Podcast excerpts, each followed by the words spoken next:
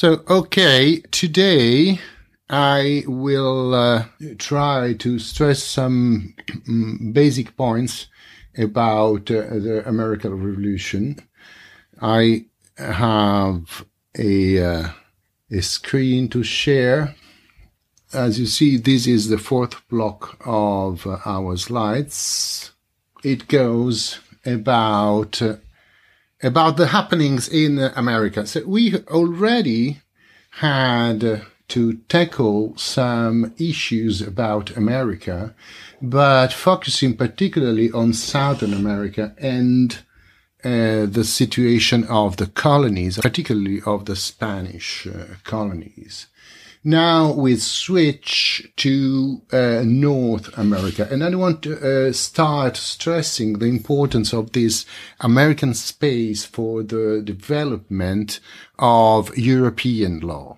In some sense, we can say that European law found in the colonies, both in South America and in North America, a kind of free space where it was possible to test some specific issues of uh, legal ideology around uh, Europe. It's a free space because uh, it is more correct for North America than for South America. America is by definition a space without identity, historical identity, because it's new. It's a place in which some uh, theories, some ideals of uh, uh, legal institutions can be realized without uh, the burden of uh, an historical tradition. In some sense, this is different from in South America and in North America because in South America, South America was felt by Spain as a real extension of the Spanish territory. On the contrary, North America was not felt like this by Britain, even if at the time of American revolution, the 13 colonies composing uh, what became the United States were all under the British crown. But they had not been always under the British crown. The 13 colonies had histories of French domination, of um, Netherlandish domination. There were domination of the Low Countries as in New York, to make an example.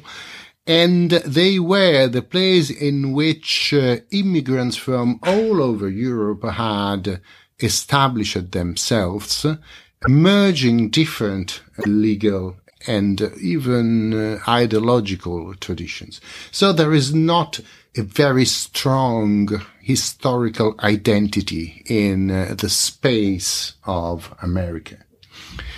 In some sense, it is a space in which different European traditions merge together and find a kind of uh, experimental chamber to realize some of the most important issue of uh, legal theories. So the question is, is America really European? Hmm? This is uh, the 18th century is a time in which Europe moves collectively everywhere towards what we call the Enlightenment. Enlightenment proposes a new concept of society based on rationality. We already have seen some important roots of this idea of importance of rationality by dealing with the humanism and with jus naturalism, with the, the basic legal theories of the 16th and 17th century. Now, during uh, the 18th century, this uh, ancient premises arrives to a more concrete ordering by the very powerful thinking of the enlightened uh, philosophers more than jurists.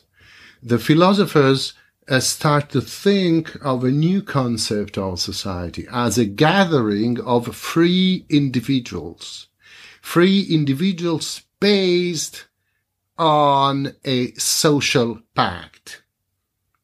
social pact is an ancient idea, of course, is an idea that uh, is enrooted in Roman law and is still also enrooted in some sense in the biblical tradition because uh, the Bible is conceived as a pact, as an agreement between God and humanity. And in the same sense, every establishment of uh, a polity, so political entity, uh, has always been described as a kind of agreement between the people and the ruler. But in uh, the 18th century, this idea was deeply renewed. Deeply renewed because it is based on the experience of the establishment of what we call the natural rights, natural rights of every individual to choose its, his proper form of government. So the individual of the 18th century is uh, a person having fundamental rights which are not depending from the power. They are enrooted in the nature itself.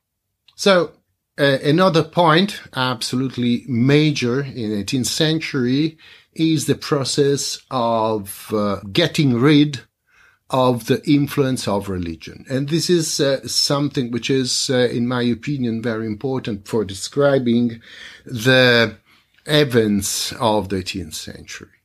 You have to think that uh, until now, I claimed uh, repeatedly for reintroducing in the narrative of uh, legal history also the religious dimension, which was in some sense uh, expelled from the narrative of the law in the 19th century when the modern state, the rule of law, was uh, founded on the base of uh, a, a secular uh, conception of power having nothing to do with religion or having very little to do with religion.